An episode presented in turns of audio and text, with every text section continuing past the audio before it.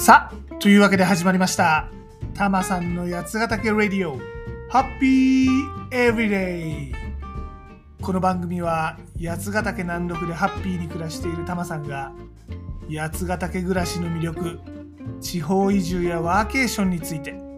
そして日頃考えているよもやまな話をダラダラとするそんな番組でございます。肩の力を抜いてのんびりとお聞きください。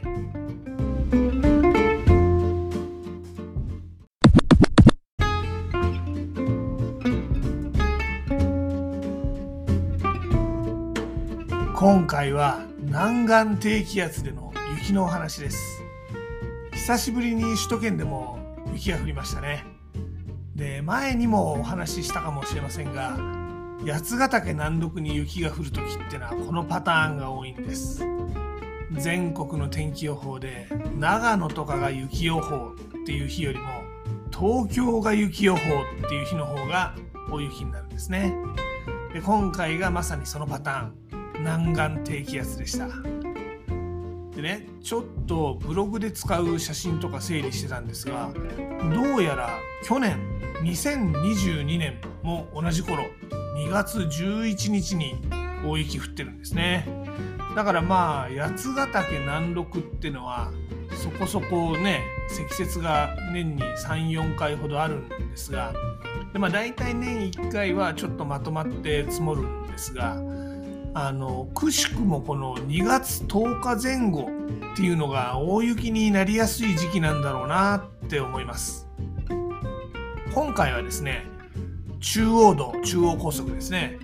これも八王子インターから伊那の方まで、まあ、これ要するに中央道のほとんどなんですが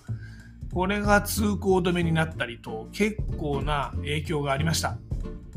だってこれね冬タイヤ規制とかチェーン規制とかじゃなくていきなり通行止めですからね結構ガツンと大きな動きでしたね。これしかも同じ日はですこの日はですね同時に国道20号線甲州街道ですねこちらも通行止めっていうことでかなり車の交通に関しては早いタイミングで規制が入りましたまあ一方で電車は特に中央本線止まったりはしてなかったようです。これね多分北陸の方であったような立ち往生を防ぎたかったんでしょうねおそらく。中央道って案外ね首都圏エリアがネックなんですよ。相模湖インターの辺りがねこれ結構なくねくね道でアップダウンも激しくてですねまあ、ある種山岳コース的な高速道路なんです。で、首都圏ですから相模湖なんてのは、なんだかんだで雪道に慣れてない車が多いんですよ。で、まあ、ノーマルタイヤで走る人も中にはいるわけです。で、首都圏の大雪の時っていうと大体このね相模湖インターの周辺で事故が起きて止まっちゃうんですなので今回は随分早くに予防的に通行止めにしたっていうことなんじゃないかなと思います。でもこのね予防的な通行止め結構影響もあったみたいでスキーの修学旅行とかよくあるじゃないですかあれのバスが東京に戻れないとかね。まあなんかそんな話もあったみたいです。まあね山梨っていうのはこの中央道と国道20号が止まっちゃうと身動き取れないですからね。ちなみにこのね山梨の主要な道路こちらが雪で閉鎖されるっていうのは少し前2014年にございました。2014年の大雪でこれ東京もそこそこ降ったんですけどね。この時はもう予防的な通行止めじゃなくてまあ本当大雪で車が通れないっていう状況でした。確かね甲府市でも1メートル近い積雪って記録になったんじゃないかなとなんとなく思うそんな記憶がありますね。でこの時はもう山梨県1週間ぐらい完全孤立しちゃったですね。電車も止まってね中央本線富士急止まる。高速道路首都高止まる。あ首都高じゃない中央道止まる。で国道も20号だけじゃなくて他の国道も止まっちゃって結果として物流が止まっちゃうんで食料とか燃料とかいろんなものが滞っちゃう。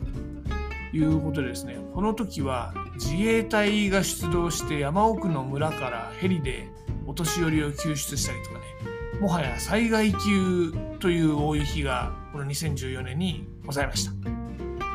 でまあ今回はそこまでの大雪ではなくって八ヶ岳南麓この北斗市の辺りでもだいたい30センチぐらいの積雪だったっぽいです。はい。いやね、このぽいですっていうのは、実はタマさん、今回この大雪の時、八ヶ岳にいなかったんですね。うん。残念。実はですね、ちょっともろもろの事情がありまして、この時は東京の多摩にいたんですよ。なもんで、まあ、八ヶ岳の様子は SNS で見ててね結構八ヶ岳暮らしをしてる人インスタグラムとかでフォローしてるんですけどそういう人たちがこんなに積もってきましたみたいなのを上げてるのを見てうわーこんな積もってるんなら今日は八ヶ岳で雪遊びしたら楽しかっただろうなーって思いながら悶々と東京で過ごしていたわけですね。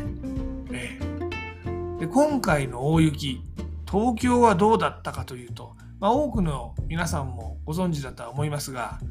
都心部はまあちょろっと一時期白くなったくらいでしたね。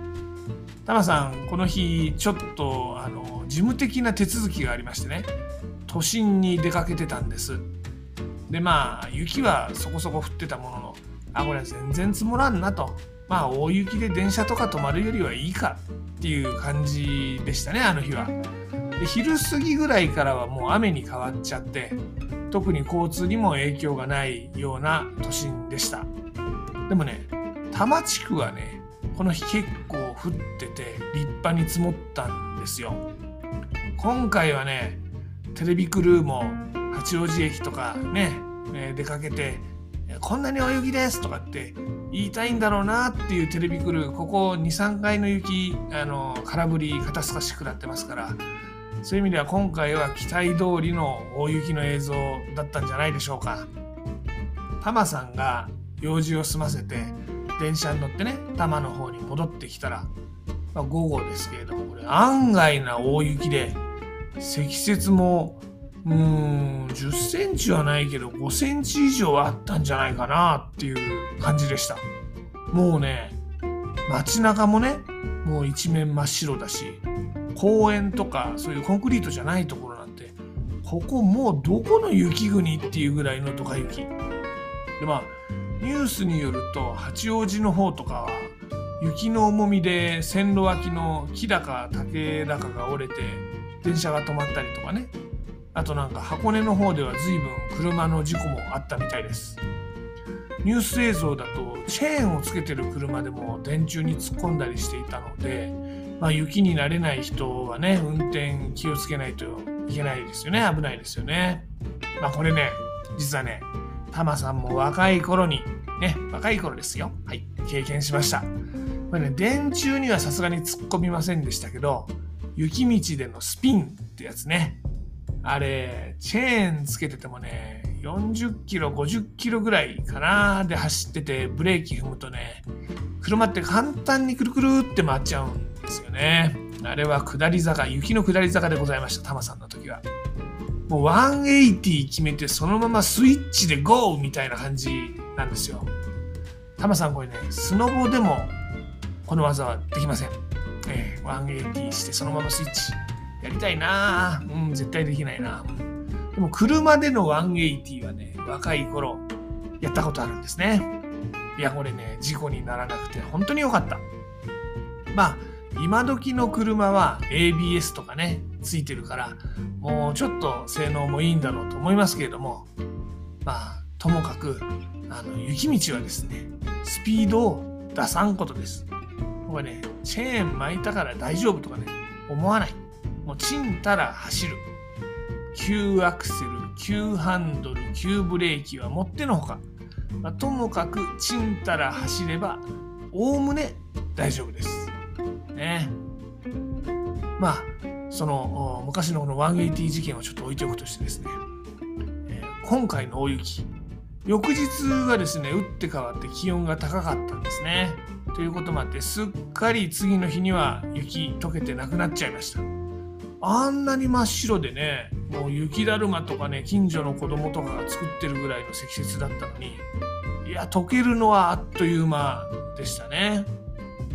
でまあタマさんいろいろ予定がございまして八ヶ岳に戻ったのは結局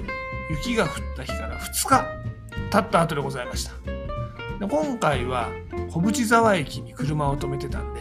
小淵沢までは電車で移動したんですよね。で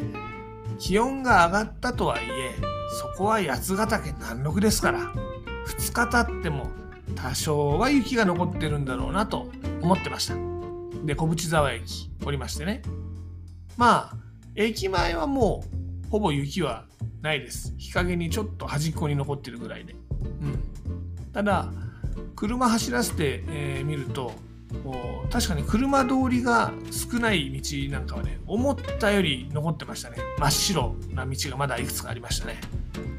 特にね日陰とかね脇道とか10センチぐらい残ってるような感じ。でねあの春の雪っていうか気温が上がってるからねべちゃべちゃした雪なんでね凍ってはいないんですけど、まあ、結構走りにくいんですな。車もちょっとわだちとかでちょっとタイヤ取られたりとかする感じでね。うん。いやまあでもべちゃべちゃした雪だけれどもうーんまあ持って2日ぐらいなんじゃないでしょうか。あとうんまたちょっと寒気が戻るっていう話なんでね雪が降るかもしれませんけれども。ねてなわけで今回は南岸低気圧で東京にも雪そんな時が八ヶ岳は大雪なんだよっていうお話させていただきました。でもね今回はあんまりこの八ヶ岳での大雪楽しめてないんですね。だからまあちょっとお話もそこまでビビッドな情報ではなかったかもしれません、まあ、多摩地区の情報に関してはかなりビビッドにお伝えしたつもりですけども。なのでまたこの冬も1回くらい降ってほしいなって思います。南岸低気圧ってさ春の前にねあの何回か来るからまたきっとね2月後半とかにドカーンと大雪になる日も来るんじゃないかと思ってますんでそしたら雪の林道歩きとかねスノーハイキングとかね雪ね残りの季節短いですから楽しみに行っちゃうよっていうところでしょうかねはい。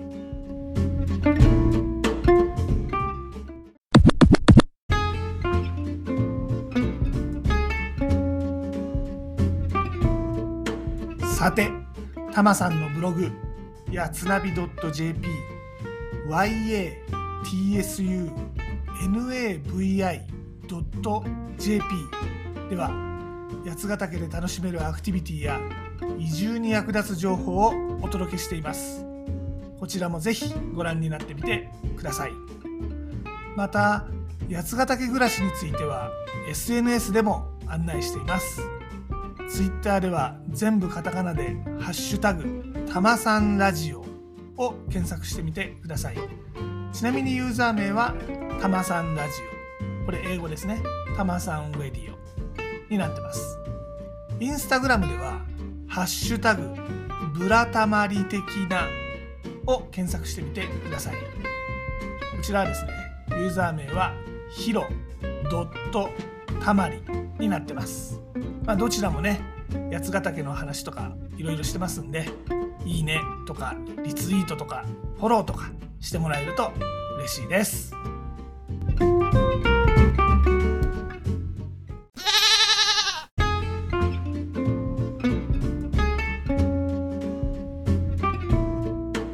で今回のエンディングテーマですがカズンの冬のファンタジーをお届けします。こちら、1995年の札幌ビール冬物語の CM ソングでございます。ね。いとこ同士の2人組デュオが歌ってるんで、カズン。まあ、ストレートなユニット名ですね。そういえば、あの、夫婦っていうか、カップルっていうかで歌ってるデュオで、ルクプルっていうのもいましたね。まあ、いいですけど、今回はカズンでございます。いとこ同士。聞いてみてください。結構、ハモリが綺麗で、カラオケでこれハモるとね生かす歌ですよ。お試しください。はい。で例によって僕はジャスラックに参加してるわけではないので番組の中でこの曲をお届けすることはできません。なのでご自身で番組の後で配信サービスとかでこの曲を聴いてみてください。でもちょっとだけお手伝いさせていただきます。アレクサカズンの冬のファンタジーかけて。ではごきげんよう。また次回。